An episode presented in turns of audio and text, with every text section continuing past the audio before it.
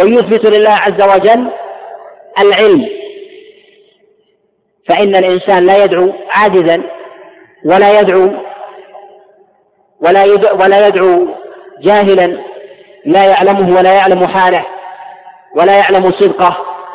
ولذلك كان الدعاء هو من أعظم العبادات والقربات لله سبحانه وتعالى، فكان هو العبادة بعينها. فقال النبي عليه الصلاة والسلام: الدعاء هو العبادة. ويروى من وجه ضعيف: الدعاء مخ العبادة. ولهذا قد أمر النبي عليه الصلاة والسلام بقراءة الفاتحة لتضمنها هذا الباب العظيم في كل ركعة، بل قد جعل النبي عليه الصلاة والسلام من لم يقرأها صلاته خداج، كما روى البخاري ومسلم: لا صلاة لمن لم يقرأ بفاتحة الكتاب. وروي عنه عليه الصلاة والسلام: كل صلاة لا يقرأ فيها بفاتحة الكتاب فهي خداج خداج خداج. وذلك لتضمنها هذا الباب العظيم من أبواب العبادة. ووسأل الله عز وجل الهداية لطريق أهل الإيمان، وأهل الإيمان هم النبيين والملائكة ومن, ومن تبع الأنبياء من أهل الصلاح والتقى والعبادة، فيسأل الله عز وجل طريقهم. ولذلك سماه صراطا مستقيما غير معوج، والمعوج هي السبل التي تجتال الإنسان عن يمين وعن شمال، وعلى كل سبيل منها شيطان يدعو إليها، كما جاء النبي عليه الصلاة والسلام في حديث عبد الله بن مسعود وغيره.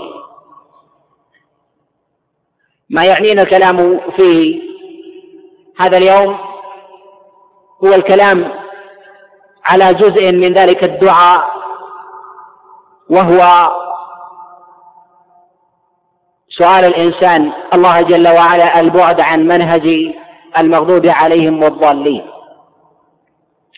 والسبب من ذلك والحكمة من جعل ذلك الدعاء في كل ركعة، فهذا الدعاء يلهج به الإنسان ويتلفظ به في كل ركعة، ولغلبته على حال الإنسان في كل صلاة قل من يتدبر ذلك المعنى والحكمة من ذلك الدعاء. ولماذا كان في كل ركعة؟ وما الحكمة من تخصيص اليهود والنصارى؟ وما الحكمة من جعل اليهود مغضوبا عليهم والنصارى ضالون؟ وما الحكمة من التعقيب بعد هذا الدعاء بآمين؟ وليس من المعتاد في حال من الأحوال أن الإنسان إذا دعا لنفسه أن يعقب بعد دعائه بآمين، بخلاف هذا الموضع. والحكمة من الإكثار من هذا الدعاء في هذه الصورة ظاهر جلي، وذلك أنه ما من شر ومعصية قد عصي الله عز وجل فيها، وما من فتنة حلت في الناس إلا وأصلها من المغضوب عليهم والضالين. فإذا كفي الإنسان هذا الطريق كفي الشر كله، وإذا وفق لطريق أهل الإيمان على الصراط المستقيم وفق للخير كله. ولهذا يظهر ويظهر ذلك عند من تبصر بصفات أهل الكتاب من اليهود والنصارى، ويعلم الحكمة البالغة من جعل الإنسان يدعو في كل صلاة من غير ملل بهذا الدعاء، إذا علم صفاتهم وأحوالهم وصدهم عن دين الله جل وعلا، يعلم أن ذلك هو سبيل الخير في هذه الأرض، وأن الإنسان كلما أكثر من ذلك الدعاء بقلب مخلص لله جل وعلا كلما تحصل الهداية وأبعده الله عز وجل عن طريق الغواية والصراط المعوج. ولهذا ينبغي للإنسان بل يجب عليه على قراءته للفاتحة في صلاة أو في غيرها أن يستحضر التعبد بذلك اللفظ وأن يستحضر أيضا الدعاء.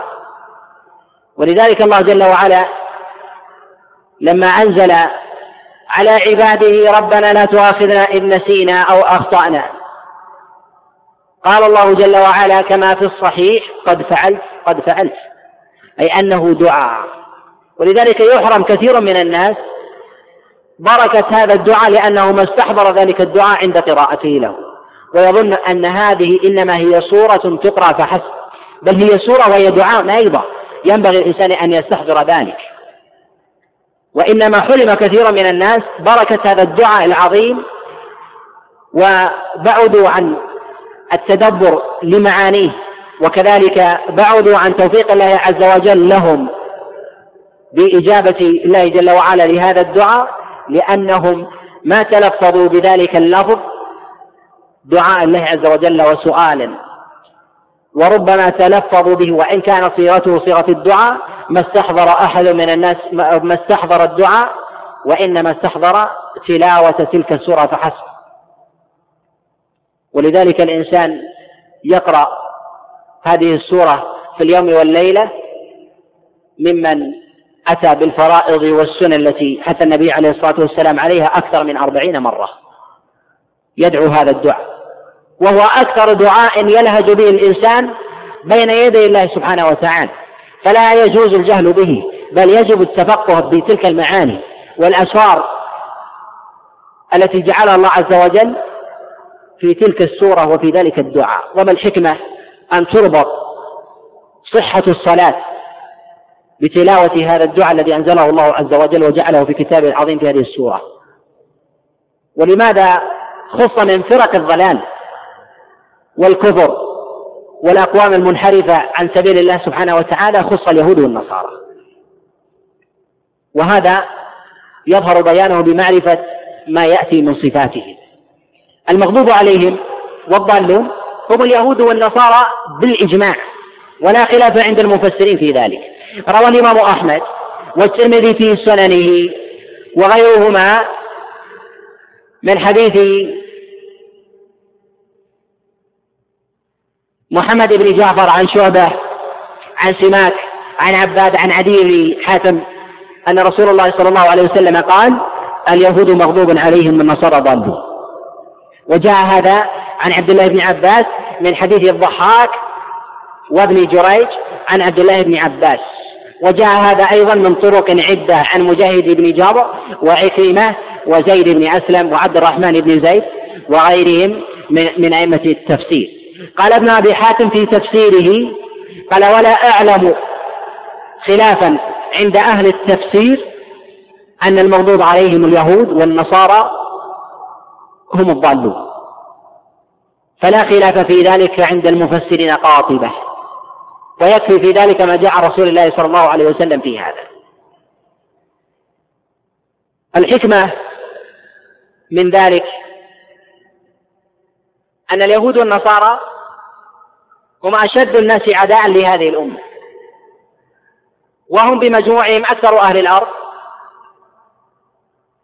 وهم دعاة الضلال، فما من ذنب عصي الله عز وجل فيه إلا وهو فيه، وما من عقاب عاقب الله عز وجل فيه أمة من الأمم إلا ولليهود والنصارى فيه نصيب واسع. ولذلك عظم الله عز وجل جانب هذا الدعاء وجعل الإنسان يتلوه في كل ركعة،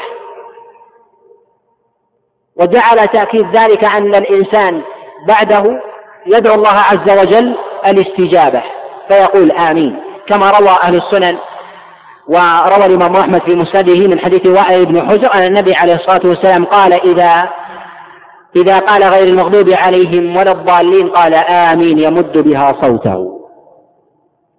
وجاء النبي عليه الصلاة والسلام قال إذا قال الإمام ولا الضالين فقولوا آمين، فمن وافق تأمينه تأمين الملائكة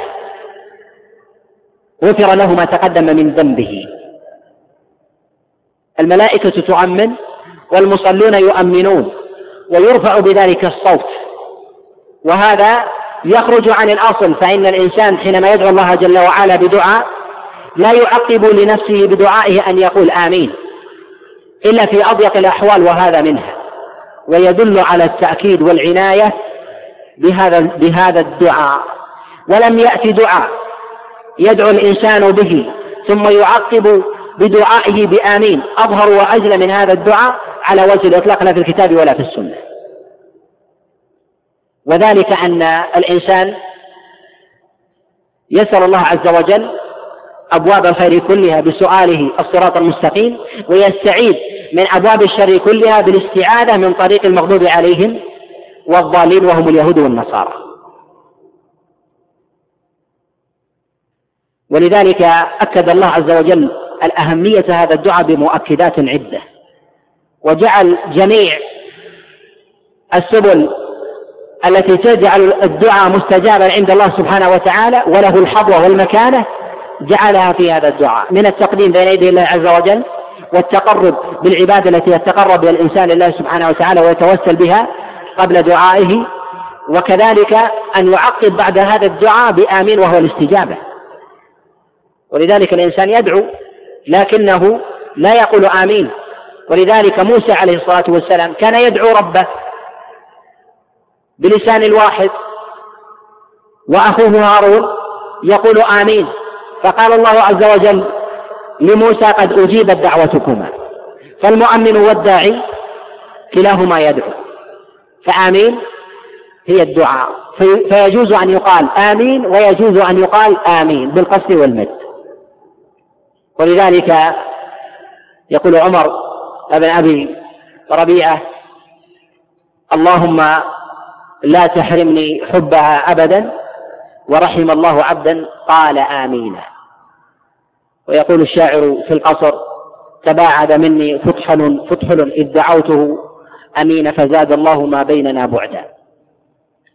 فيجوز الإنسان في حال الدعاء أن يؤمن على دعائه بما جاء فيه الدليل، ويجوز في غيره، لكن الأصل لا يؤمن على دعائه لأنه دعا باللفظ، والدعاء باللفظ آكل، ومن خلفه لكي لا يتلفظ مع الداعي ولا يكون الدعاء جماعة قال آمين أي استجب، ولكنه في هذا الموضع يدعو مع قراءته تلك أن الله عز وجل يستجيب له بقوله آمين.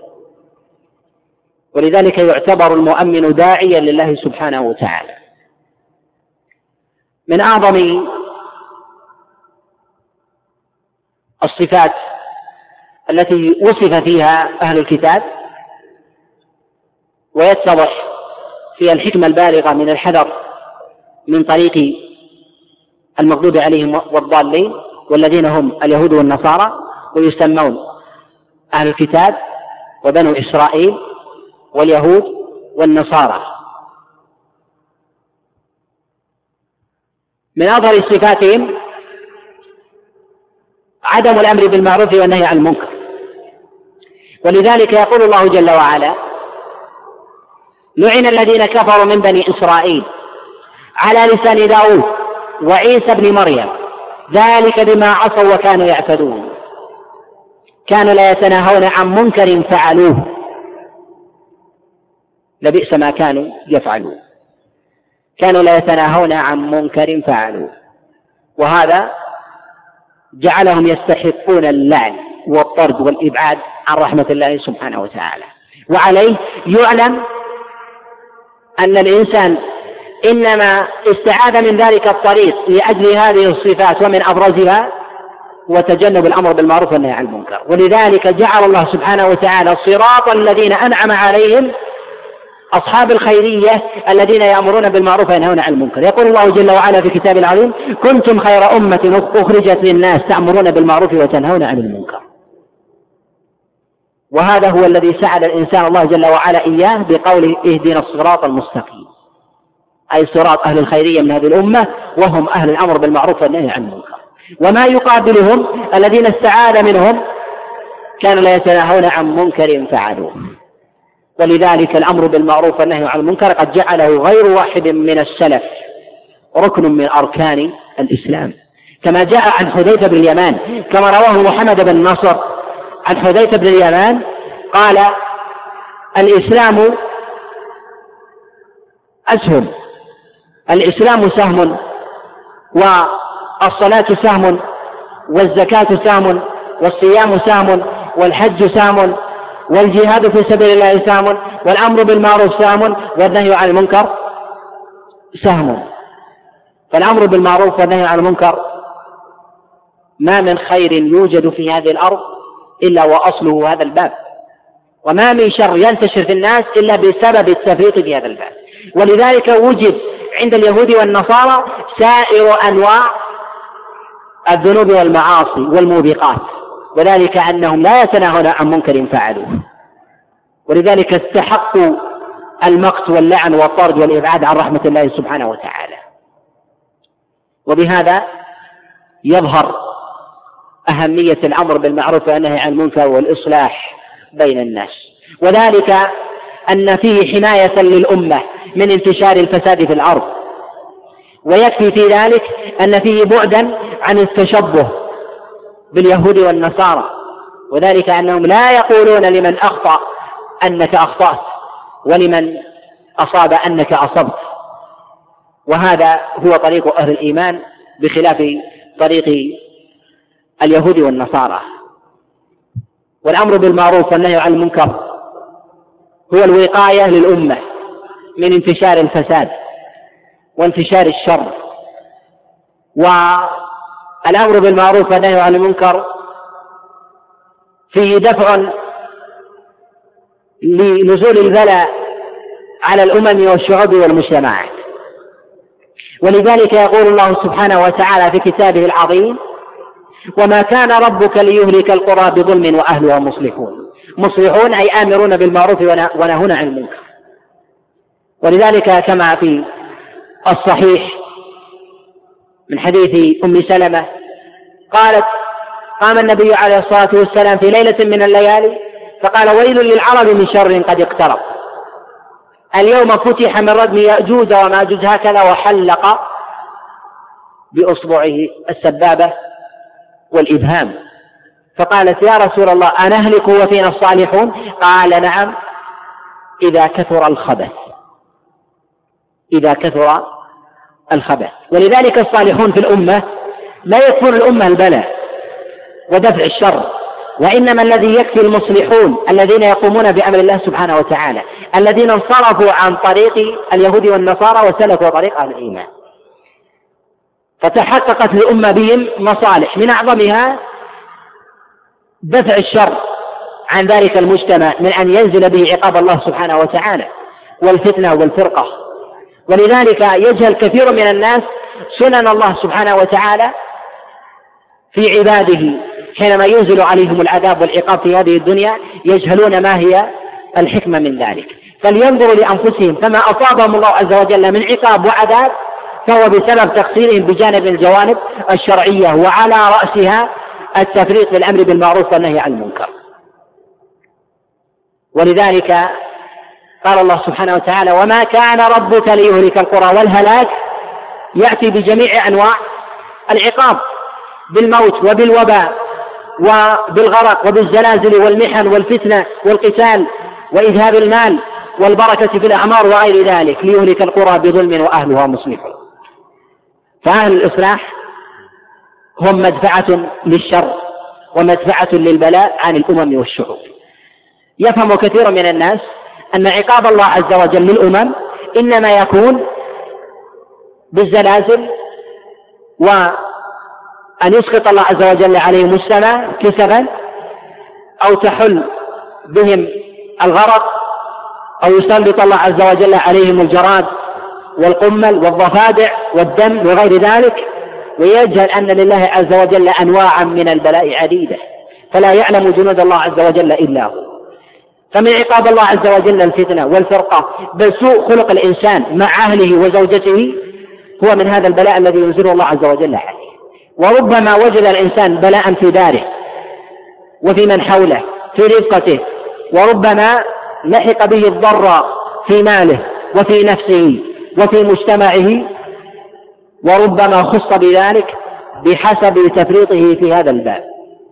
ولذلك أنواع البلاء والفتنة متعددة ليس لها باب معين، وأبواب الشر الذي يدفع الله عز وجل يدفعه الله عز وجل بالإصلاح كثيرة جدا، يدفعه الله عز وجل بإقامة شعيرة واحدة وهي الأمر بالمعروف والنهي عن المنكر وهو الإصلاح. ولذلك لا ينبغي الإنسان أن يفرح بوجود الصالحين من غير إصلاح، بل أن الصالحين إذا وجدوا في الأمة من غير إصلاح ذلك علامة وبال وفتنة على الأمة، ويفهم ذلك بإدراك أنه إذا وجد أهل الصلاح في الأمة وسكتوا عن قول الحق وبيان الشر والتحذير منه أنه ركن العامة إلى قولهم وسكتوا عن بيان الحق وبيان المنكر وأطاعوهم وظنوا أنهم سكتوا على بصيرة وبينة، فيعم الشر وتعم الفتنة حتى يدرس الحق ويضمحل ويدوب في الأرض حتى لا يكون له رافع إلا من رحم الله. وإنما يفرح الإنسان بوجود المصلحين وإن كان لديهم تقصير، ولذلك المصلحون الذين يوجد لديهم أصل الإيمان أفضل عند الله عز وجل من من العباد الزهاد الذين تفرغوا للعبادة والزهادة لكنهم لا يرفعون لأمر الله عز وجل رأسا في باب الإصلاح ولا الأمر بالمعروف ولا النهي عن المنكر، وذلك للتلازم بين الأمر بالمعروف والنهي عن المنكر وبين الدعوة إلى الله عز وجل وطريق الأنبياء. فدعوة النبي عليه الصلاة والسلام ومنهجه هو الأمر بالمعروف والنهي عن المنكر، فكل دعوة محمد صلى الله عليه وسلم من أولها إلى آخرها هي دعوة إلى الخير، أمر بمعروف أو نهي عن المنكر، لا يخرج شيء عن ذلك على الإطلاق. ولذلك الأمر بالمعروف والنهي عن المنكر هو الدعوة إلى الله، وهو التعليم، وهو إرشاد الناس وهدايتهم، وتحذيرهم من طريق الغواية، وهو الإصلاح. كل هذه العبارات جاءت في الوحي من الكتاب والسنة. ومن صفات أهل الكتاب علمهم بوحي الله عز وجل، لكنهم لا يعملون بما علموا من كلام الله، ولذلك استحقوا اللعن والمقت. وقد افترق النصارى عن اليهود في هذا الباب، فكان اليهود أصحاب علم بكلام الله سبحانه وتعالى بما أنزله الله عز وجل عليهم، فخالفوا ما علموا من كلام الله، فكان النصارى أصحاب جهل بكلام الله فعبدوا الله عز وجل على غير بينه، فأصبح هؤلاء ضالون وهؤلاء مغضوب عليهم، وأصحاب الغضب أشد من أصحاب من أصحاب الضلال، وذلك أنهم قد علموا من دين الله سبحانه وتعالى ما خالفوه بفعلهم، وهؤلاء لم يعلموا شيئا وعبدوا الله عز وجل على جهاله. ولذلك لا زال العلماء يحذرون من العالم الذي لا يعمل بعلمه ولا يقول بعلمه شيئا مما علمه الله جل وعلا، ويحذرون من العابد الجاهل لأن فيه شبها من اليهود والنصارى. يقول فضيل ابن عياض: سمعت سفيان الثوري يقول: كانوا يتعوذون من فتنة العالم الفاجر ومن فتنة العابد الجاهل، فإن فتنتهما فتنة لكل مفتون. وذلك أن العالم الفاجر فيه شبه من اليهود، والعابد الجاهل فيه شبه من من النصارى. ولذلك يقول العلماء من السلف وغيرهم: من فسد من علمائنا كان فيه شبه من اليهود، ومن فسد من عبادنا كان فيه شبه من النصارى. ولذلك شبه الله عز وجل اليهود لأنهم كالحمار يحمل أسفارا، لديهم علم من علم الله سبحانه وتعالى لكنهم ما عملوا بذلك العلم، ولذلك حذر الله عز وجل من طريقهم ذلك. ولذلك الشر اجتمع في أهل الكتاب بوجود الجهل في فرقة منهم وهم النصارى، ووجود العلم فيهم من غير عمل وهم اليهود، فاستحقوا اللعن والمقت، وهو الطرد والإبعاد من رحمة الله سبحانه وتعالى.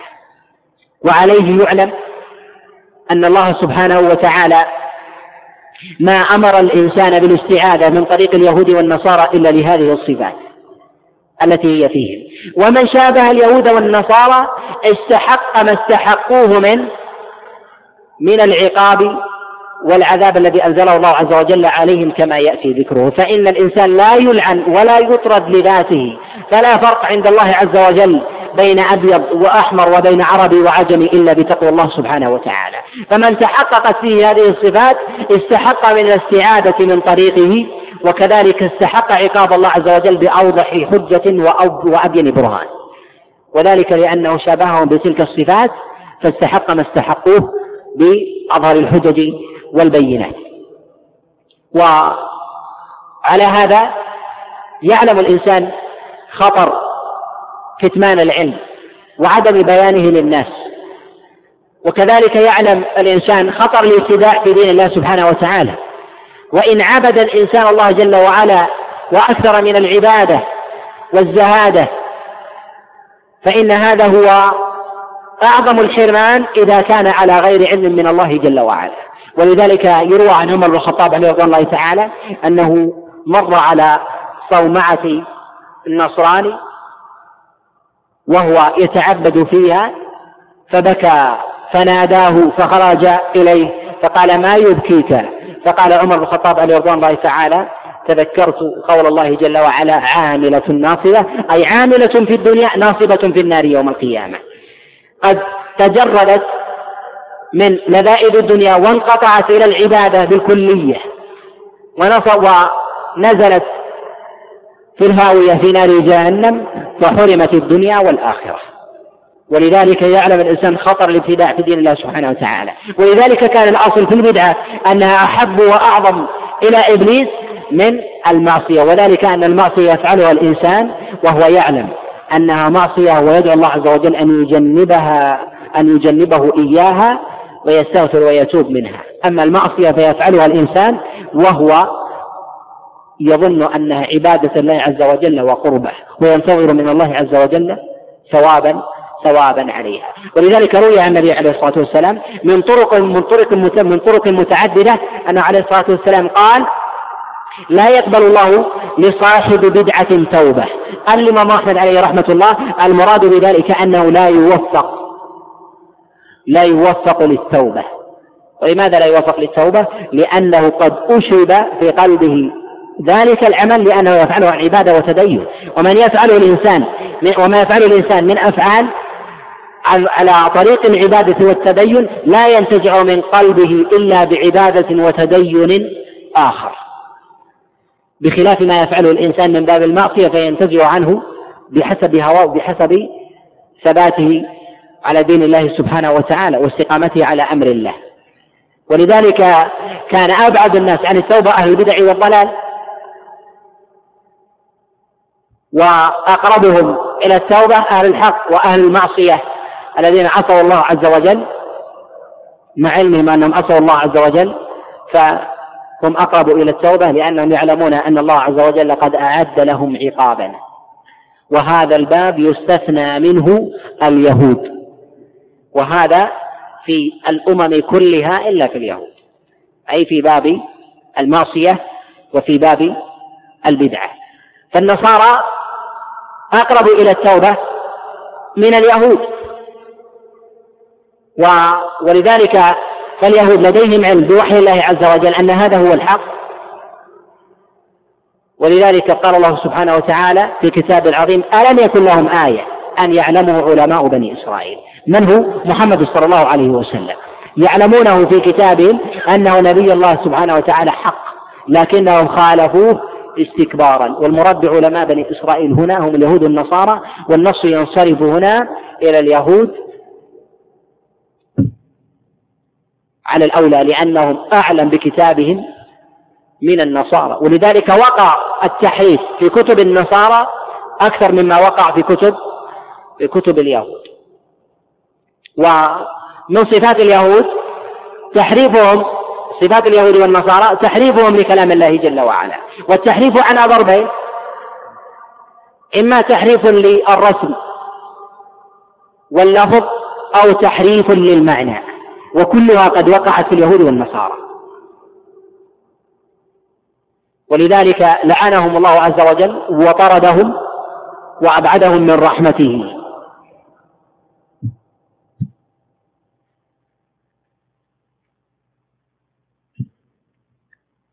والمعنى الثاني وهو صرف اللفظ عن ظاهره قد وقع في من له شبه باليهود والنصارى ممن ينتسب للعلم من أهل الإسلام، فصرفوا معاني الألفاظ إلى غيرها ليصدوا عن سبيل الله، ولذلك خالفوا ميثاق الله عز وجل الذي أمر به وهو البيان للناس، فلما خالفوه استحقوا اللعن والطرد والإبعاد، فاشتركوا مع اليهود والنصارى باللعن.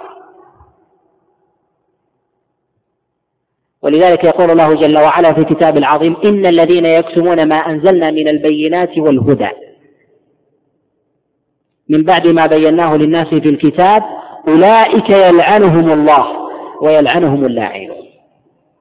قيل في اللاعنين أنهم الملائكة، وقيل فيهم أنهم الدواب كلها تلعنهم، لأنه قد لحق في الناس من مخالفة أمر الله عز وجل وما تبع ذلك من سخط الله عز وجل ونزول البلاء بسبب تحريف كلام الله سبحانه وتعالى عن مواضعه. ولذلك حذر الله عز وجل من تحريف من تحريف المعنيين. ومن صفات اليهود والنصارى ادعاؤهم أنهم أولياء الله جل وعلا وأحب الناس إليه، مع ظهور انحرافهم وضلالهم.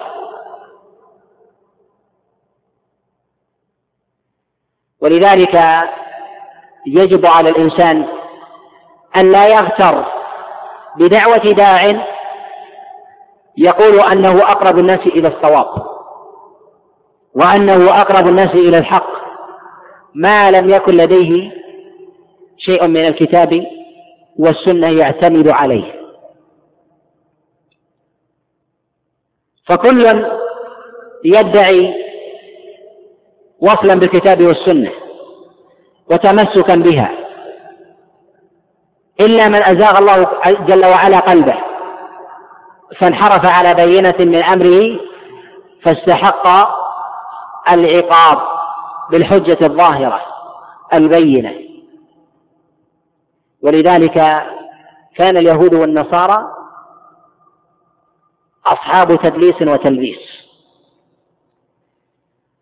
ومن صفاتهم نقض المواثيق والعهود ومخالفة القول الذي قالوه ووعدوا به، كما قال الله جل وعلا: فبما نقضهم ميثاقهم لعناهم. فهم نقض أهل العهود والمواثيق. وما يحدث في نقض العهود والمواثيق بين الناس من حدوث شر وفتنة وإراقة الدماء واستباحة الأعراض والأموال وسلبها يعلم أن أصل, أن أصل ذلك هو نقض العهود والمواثيق التي بين الناس. وقد جعل الله عز وجل العهود والمواثيق على ضربين: الضرب الأول ما أخذه الله عز وجل على الناس من عهود ومواثيق فيما بينهم، فبين الحلال وبين الحرام، فمن اعتدى من ذلك فقد نقض ذلك الميثاق الذي قد اؤتمن عليه. ولذلك عظم الله عز وجل بعض المحرمات على بعض وإن كانت من جنسها كلما قوي العهد والميثاق من أمر الله سبحانه وتعالى. ولذلك عظم الله عز وجل الزنا من شخص لآخر، والربا من شخص لآخر، والقتل من شخص لآخر، والغيبة من شخص لآخر. ولذلك سئل النبي عليه الصلاة والسلام قيل: أي الذنب أعظم؟ قال: أن تشرك بالله وقد خلقك. قيل: ثم أي؟ قال: أن تزاني بحليلة جارك. وذلك لوجود العهد والميثاق وكذلك بغلبة حال الناس فيما تعارفوا عليه، أن الإنسان يأمن من حوله، وكلما قرب الإنسان من إنسان دل على ثقته به، فإن خانه دل على أن ذلك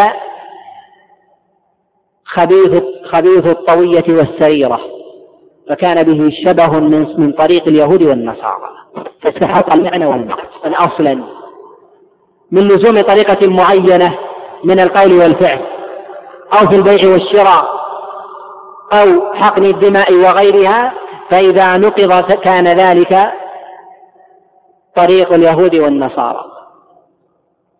ولذلك من سلك هذا السبيل كان به شبه من اليهود والنصارى. ومن صفاتهم الكذب على الله سبحانه وتعالى، والقول على الله جل وعلا بلا علم. ولذلك قال اليهود: نحن أبناء الله وأحباؤه، وقالوا افتراء على الله جل وعلا: إن الله عهد إلينا ألا نؤمن لرسول حتى يأتينا بماذا؟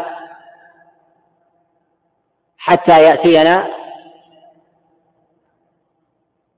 حتى يأتينا بقربان قالوه لعيسى عليه الصلاة والسلام. وهذا ادعاء وكذب على الله جل وعلا. فمن أفتى بغير ما علم لأجل مطمع من الدنيا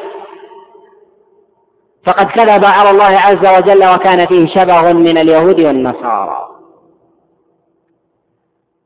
وهذا من أعظم من أعظم المخاطر التي لعن لأجلها بنو إسرائيل، وذلك أنه لبسوا على الناس دينهم وخلطوا الحلال بالحرام، فاستحقوا العقاب في الدنيا والآخرة.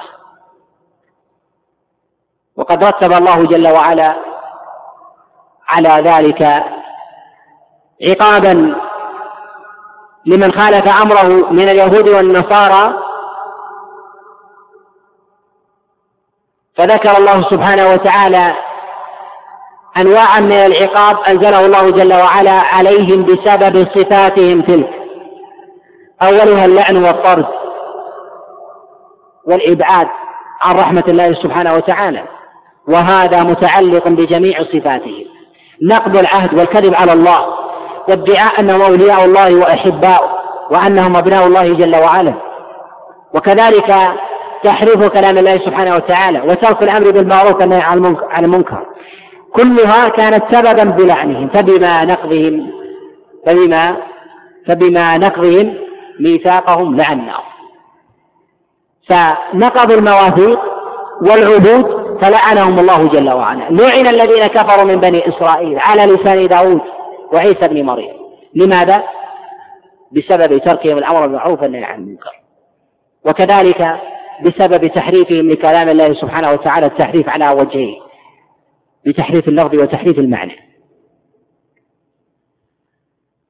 ومن العقاب الذي أنزله الله عز وجل أن جعل قلوبهم قاسية فلا يرتدعون لكلام الله سبحانه وتعالى إذا تلي عليه.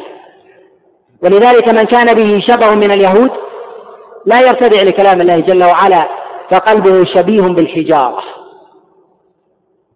كما قال الله سبحانه وتعالى: ثم قست قلوبكم من بعد ذلك، أي من بعد تلك الأفعال التي فعلوها قست قلوبهم فهي كالحجارة أو أشد قسوة. ولذلك من شكى قسوة من في قلبه فلينظر إلى صفاته فيجد فيها شبها ولو يسيرا من صفات اليهود والنصارى. ولهذا يعلم الإنسان عظيم الدعاء من استعاذة من طريق اليهود والنصارى. ومن عقاب الله سبحانه وتعالى لهم أو صرفهم الله عز وجل إلى الدنيا فجعل الدنيا همه من مال وبنين ومتاع، فكانوا أهل جبن، فأصبح الجبن وحب الدنيا ملازما له. ولذلك قال الله عز وجل واصفا جبنهم: لتجدنهم أحرص الناس على حياة. وقال الله جل وعلا عنهم: لا يقاتلونكم إلا جميعا أو من وراء جدر، إلا في قرى محصنة، والقرى المحصنة هي التي عليها أسورة، وهذا من شدة الخوف والرعب من أهل الإيمان. لماذا؟ لكراهية الموت. ولذلك كلما كان الإنسان محبا للدنيا كلما خشي الموت، لأن في الموت تفويتا لتلك المصالح. وكلما تعلق قلبه بأمر الله جل وعلا هان عنده الموت وأقبل إلى الله عز وجل، وهانت عنده في المقابل الحياة. ولذلك كان من صفات أهل الإيمان المتعلقين بأمر الله سبحانه وتعالى حب لقاء الله جل وعلا، فمن أحب لقاء الله جل وعلا أحب الله لقاءه، ومن كره لقاء الله كره الله لقاءه. ولذلك كان من صفات اليهود والنصارى أنهم كانوا عبدة للدينار والدرهم، ففتنوا بها عن عبادة الله سبحانه وتعالى. ومن نظر إلى أحوالهم في عصرنا وجد ذلك بينا ظاهرا، وجد أنهم أجبن الخلق على الإطلاق وأحب الناس للحياة والركون إليها. فأحدهم يود أن يعمر ألف سنة، ولذلك وجد فيهم من يضع نفسه في أماكن مبردة بدرجات برودة عالية طبعا في أن يتطور العلم وأن تعاد له الحياة، وهذا من شدة حب الحياة. وهذا موجود في اليهود والنصارى في عصرنا هذا، وهذا كله من حب الحياة. ولذلك انصرفوا إليها صرف انصرافا تاما، وتركوا وتركوا الآخرة. والله عز وجل قد بين عن لسان نبيه عليه الصلاة والسلام أن أعمار أمته من الستين إلى السبعين، وقليل من يجاوز ذلك. فمهما فعلوا وصنعوا فأمر الله عز وجل باقي، وأعمار الناس على ما هي عليه. لا يزيد حرصهم, حرصهم على الحياة وبحثهم عن طول البقاء زيادة في أعمارهم، وإن كان الله عز وجل قد أمر بالأخذ والأسباب وأمر بالتداوي، لكن لا يعني ذلك انصرافا عن أمر الله سبحانه وتعالى وتجنبا له. ومن صفات اليهود والنصارى أو من عقاب الله من من عقاب الله عز وجل الذي أنزله عليهم الفرقة فيما بينهم، والصراعات التي تحل بين اليهود والنصارى. فما من أصحاب شريعة وما من فرقة تنوع تنوعت المذاهب والمشارب فيها كما عند اليهود والنصارى، وهذا من عقاب الله عز وجل. ولذلك قال الله عز وجل واصفا حالهم تحسبهم جميعا وقلوبهم شتى، أي متفرقين، وإن رأيتهم في الظاهر متكاتفين إلا أنهم يلعن بعضهم بعضا. وإذا حلت في الأمة فرقة وفتنة فهي بسبب لحوق شيء من صفات اليهود والنصارى بهذه الأمة، وكلما بعد الناس عن تلك الصفات كلما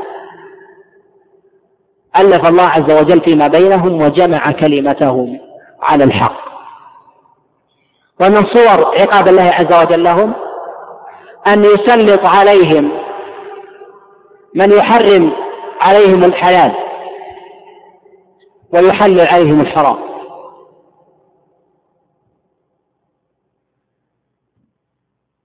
ولذلك قال الله سبحانه وتعالى عن اليهود فبظلم من الذين هادوا حرمنا عليهم طيبات أحلت لهم، فحرم الله عز وجل عليهم الطيبات عقابا. والتحريم هنا يحمل على وجهين، الوجه الأول وهو الأصل ما أنزله الله عز وجل عليهم في التوراة والإنجيل من تحريم الطيبات عقابا وردعا لهم، والأمر الثاني ويتعلق بالقدر لا بالأمر الشرعي، وهو أن يسلط الله عز وجل عليهم من الأحبار والرهبان من يحرم عليهم الطيبات بتحريف كلام الله سبحانه وتعالى، فتتفرق سهامهم ويقع فيهم الفرقة. ويحرم كثيرا منهم اللذات. وهذا هو الغلو في دين الله عز وجل الذي وقع فيه اليهود والنصارى. ولذلك إن وقع في أمة من الأمم تحليل الحلال وتحريم الحرام، وخاصة تحريم الطيبات التي أباحها الله عز وجل بكتابه العظيم، فهذا دليل على مشابهة تلك الأمة لليهود والنصارى بشيء من الصفات التي عاقبهم الله عز وجل عليها. فما يظهر في الأمة من غلو ومجانبة للحق وتحريم الطيبات فيكون من هذا الباب، وهذا ظاهر جلي. ولذلك ظهرت في الأمة الحرورية، وهم الخوارج الذين حرموا ما أحل الله عز وجل وأحلوا ما حرمه الله سبحانه وتعالى، وجانب التحريم لهم أشد. ولذلك أمروا الحائض أن تصلي تقضي ما فاتها من الصلوات حال حيضها. لذلك لما سئلت عائشة رضي الله تعالى عن قضاء الحائض للصلاة قالت أحرورية أنت. وهذا هؤلاء فيه شبه من اليهود، وذلك أن الله عز وجل سلط عليهم بمشابهة من تلك الصفات من يحرم عليهم من يحرم عليهم الطيبات. وهذا من عقاب الله سبحانه وتعالى لهم. ومن عقاب الله جل وعلا لهم أن يسلط الله سبحانه وتعالى عليهم من يسومهم سوء العذاب، كما سلط على اليهود والنصارى في أول أمرهم، ويسلط الله جل وعلا عليهم في آخر أمرهم. وأمر الله عز وجل آت لا محالة.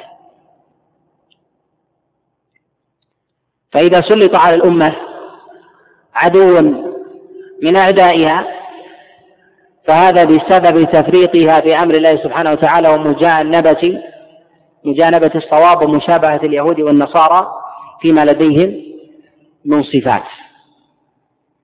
ولذلك يعلم الإنسان لماذا يدعو في كل ركعة اهدنا الصراط المستقيم صراط الذين أنعمت عليهم غير المغضوب عليهم ولا الضالين. وهذا يظهر الإنسان جليا إذا علم صفات اليهود والنصارى، وأن الإنسان بذاته لا يطرد، فاليهود ما طردوا ولا لعنوا من رحمة الله سبحانه وتعالى لذواته أو أنه من سلالة معينة. فمن اليهود عرب، ومنهم عجم، ومنهم بني الأصفر وغيرهم، ولكن بسبب ما فعلوه استحقوا تلك واستحقوا ذلك العقاب من الله سبحانه وتعالى بحسب ما أتوا من من صفات وتعدي على الله جل وعلا. ولذلك أنزل الله عز وجل عليهم أنواع العقاب ذلك كله. ومن نظر لحال الأمة في وقتنا وجد كثيرا من صفات اليهود عند كثير ممن ينتسب الإسلام من الركون إلى الدنيا وحبها وإهمال الأمر بالمعروف والنهي عن المنكر وتحريف كلام الله عز وجل عن مقاصده ونقض العهد والمواثيق، فاستحقوا قسوة القلب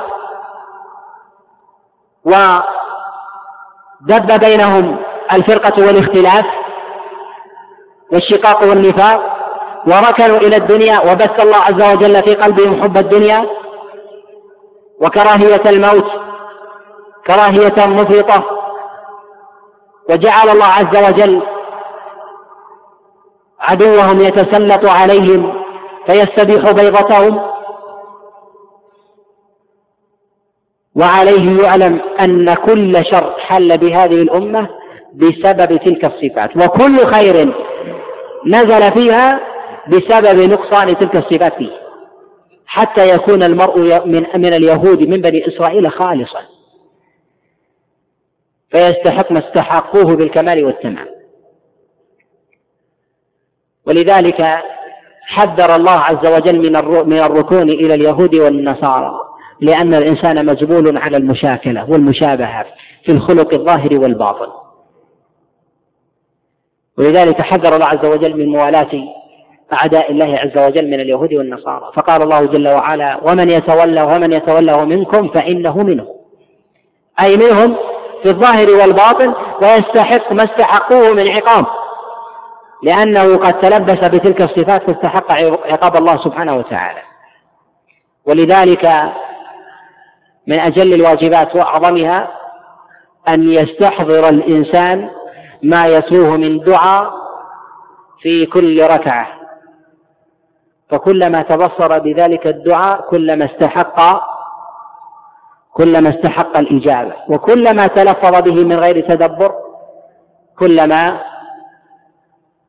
بعد عن الإجابة، لأن الله عز وجل لا يقبل دعاء الإنسان وقلبه ساهل له. فإذا علم الإنسان أنه يدعو الله عز وجل بهذا الدعاء في كل يوم أكثر من أربعين مرة، فلو استحضر هذا الدعاء في أيامه وهو يؤديها على وجه الوجوب والفرض، فإنه قطعا سيجد ربا سميعا مجيبا يجيبه إذا دعاه. ولذلك يقول الله جل وعلا: وإذا سألك عبادي عني فإني قريب أجيب دعوة الداعي إذا دعان. فالإنسان يدعو ومأمور بذلك، بل لا تصح عبادته أي الصلاة إلا بذلك، فما بقي عليه إلا استحضار الدعاء أنه دعاء وتلاوة لكلام الله جل وعلا أيضا، وكذلك استحضار لمعنى كلمة آمين، أي استجب لنا ذلك الدعاء، أن يبعدنا الله عز وجل عن تلك الصفات كلها ويسلك بنا طريق الطريق المستقيم. إذا استحضر الإنسان ذلك رزق خيرا عظيما وكفي وكفي شرا عظيما ووبالا عليه وعلى أمته.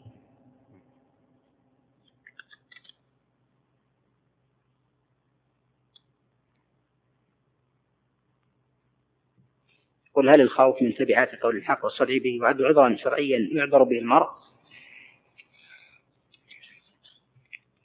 الخوف أصالة ليس بعذر بترك بيان الحق وبيان الخطأ والتمييز بينهما حال الالتباس. ولو كان الإنسان يعذر بالخوف لعذر الأنبياء، وما أرسل الله عز وجل الأنبياء، قد تحصل الأنبياء من الخوف والأذية ما تحصل، مع ذلك أمر الله عز وجل بالإبلاغ. ولذلك يقول الله عز وجل لنبينا محمد صلى الله عليه وسلم: يا أيها الرسول بلغ ما أنزل إليك وإن لم تفعل فما بلغت رسالتي. يقول: هل الصدى بالحق فرض كفاية يسقط إذا قام به من يكفي أم يلزم من كل أحد؟ إذا قام به من يكفي وظهر ذلك الناس وكان بتلك ذلك البيان كفاية فإنه فرض عن كفاية.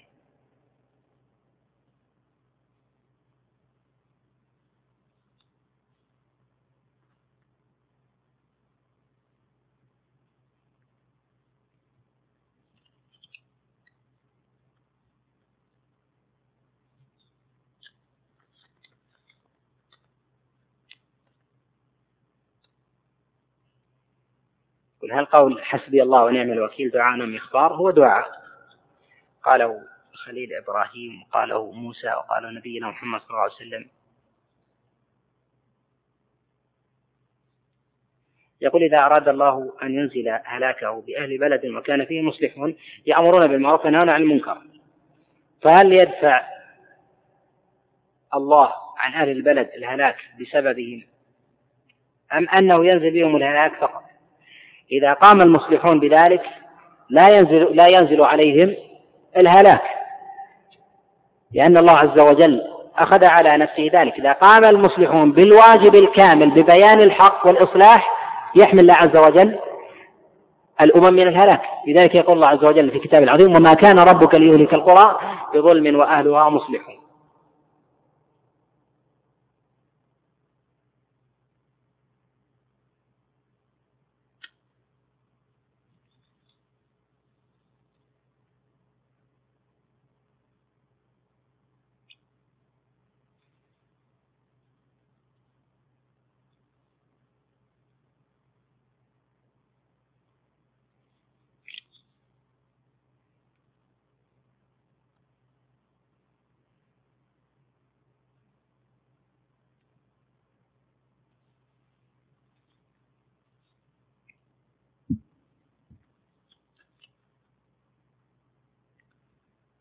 يقول نصيحة حديث درهم الربا أشد من من كذا وكذا، يعني من ستة وثلاثين زنية أو من أين تحرج الأمة.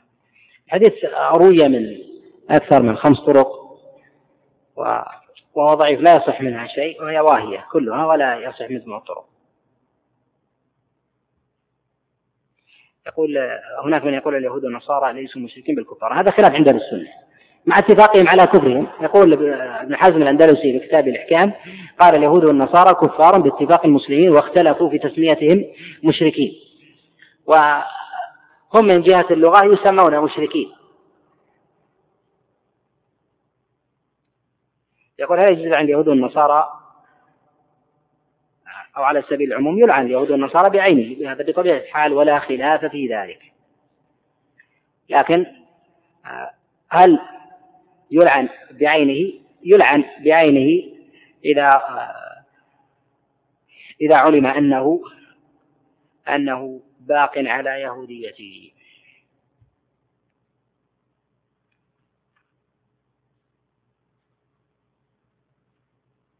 يقول هل من توضيح للقول أن أحيانا كثرة الطرق لا تزيل الحديث إلا وهنا؟ نعم، وذلك أن الراوي كلما قل ضبطه اضطرب بالرواية فيروي الحديث من طرق عدة، فيرويه حدث به تارة هكذا وتارة هكذا وتارة هكذا لعدم وضوح الإسناد لديه، فيظن أو يتوهم البعض أنه أن هذا من تعدد الطرق، وهو من الوهم والغلط وعدم الحفظ. يقول يسأل عن كفة الشعر، حديث قد رواه الإمام مسلم حديث طاووس بن كيسان عن عبد الله بن عباس.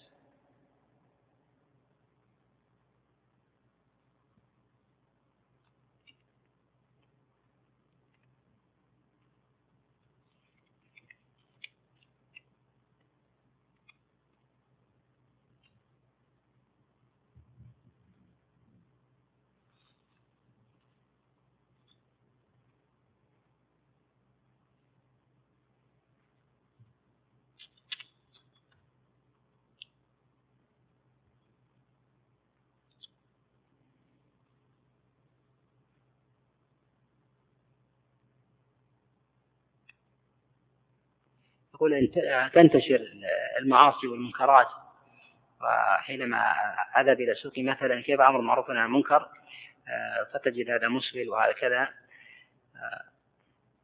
وهذه متبرجة ونحو ذلك. يأمر الإنسان بالمعروف وينهى عن المنكر بالحكمة والموعظة الحسنة، ويعمل بالطاقة، ولا يقال أن الإنسان يتفرغ لكل معصية يراها، وإنما يبين بقدر استطاعته من غير من غير إحداث معصية أعظم. فلا حرج الإنسان، بل ما يجب عليه أن ينكر على صاحب المنكر المنكر الذي وقع فيه أيا كان نوعه، لكن يكون بالحكمة والموعظة الحسنة.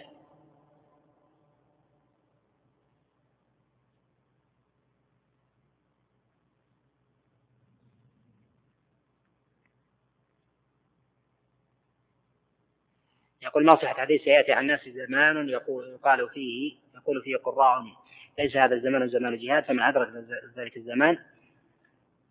هذا الحديث قد رواه أبو عمرو الداني في كتاب الفتن، ورواه كذلك ابن عساكر في تاريخ دمشق من حديث عبد الرحمن بن زيد بن أسلم عن أبيه مرسلا، والحديث في إسناده ضعف للإرسال ولضعف عبد الرحمن بن زيد.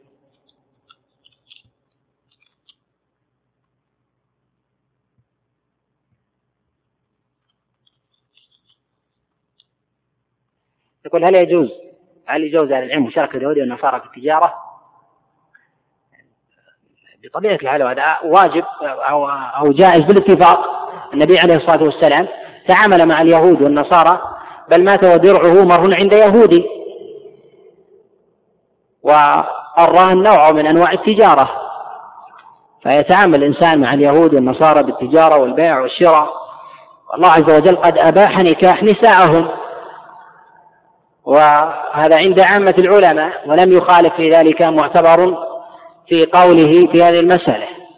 عملوا عن عبد الله بن عمرو شيء يخالف في هذا، لكن العلماء عامة على الجواز سواء في النكاح أو في البيع أو الشراء، هذا ما لم يكونوا محاربين.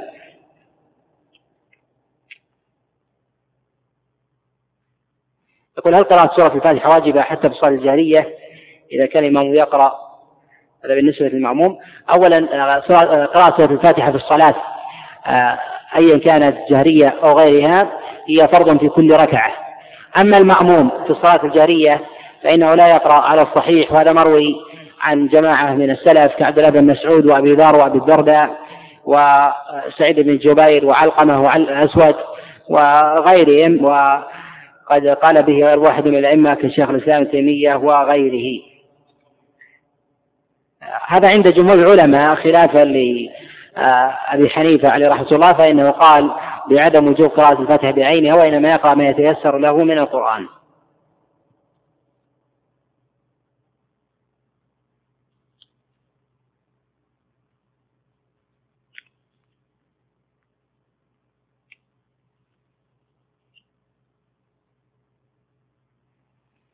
يقول: كيف يرد على من يقول أننا لا نحب الرسول صلى الله عليه وسلم، ذلك أننا نقول أنه لا يجوز تبرك بحجرته ونقول أن أباه في النار؟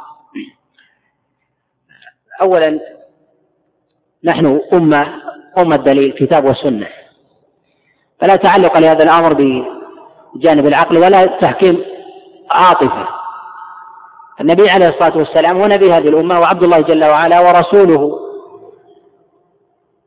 فهو الذي قال: لا تطروني كما أطرت اليهود والنصارى عيسى ابن مريم، وقال عليه الصلاة والسلام: اللهم لا تجعل قبري عيدا. وقال النبي عليه الصلاة والسلام: لعن الله اليهود والنصارى اتخذوا قبور أنبياء المساجد. فالنبي عليه الصلاة والسلام حذر من ذلك كله، ومن تبرك بالنبي عليه الصلاة والسلام أو بقبره فقد خالف أمره وخالف ما كان عليه الصحابة عليهم رضوان الله تعالى. فالصحابة حين نزلت بهم نوازل وحدث المرتدون وحدث الفرقة ما لجوا إلى قبر النبي عليه الصلاة والسلام، بل أن عمر بن الخطاب عليه رضوان الله تعالى لما كان عام الرمادة وجفت الأرض قدم العباس عم رسول الله صلى الله عليه وسلم ليدعو لهم وهم يؤمنون، فقال: اللهم إنا كنا نستسقي برسول الله صلى الله عليه وسلم فتسقينا، والآن نستسقي بعم رسول الله صلى الله عليه وسلم فأسقنا فيسقوا. أي أن النبي عليه الصلاة والسلام قد انقطع الوحي وانقطع أمر الله عز وجل له بوفاته، ونحن متعبدون بالكتاب والسنة ولسنا متعبدين بعواطف أو متعبدين بعقول ونحو ذلك. يقال أن النبي عليه الصلاة والسلام قد قال: ورحم الله امرأ انتهى إلى ما سمع.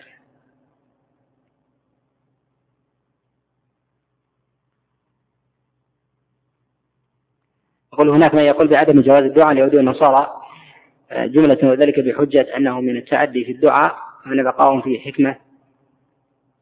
أولا الإنسان بين أمرين، حينما يدعو على وجه العموم جائز من وجهين، في باب الخير وفي باب الشر.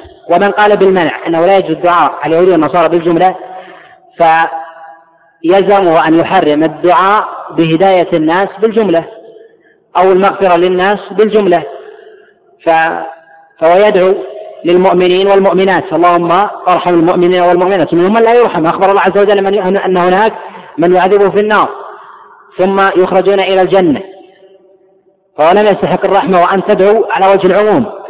كذلك أن نوح عليه الصلاة والسلام قد دعا على الكبر على وجه العموم، كذلك الله عز وجل قد لعن اليهود والنصارى على وجه العموم. لكن أن يخاطب الإنسان أنه يستحضر بقلبه أن لا يلعن إلا فئة معينة لا يلعن كلهم، هذا فيه تكلف، والبحث عن مثل هذه المسائل فيما فيه، بل يدعى عليهم على وجه العموم جملة وتفصيلا، وحكمة الله عز وجل وقدره الماضي لا يخالف دعاء الإنسان.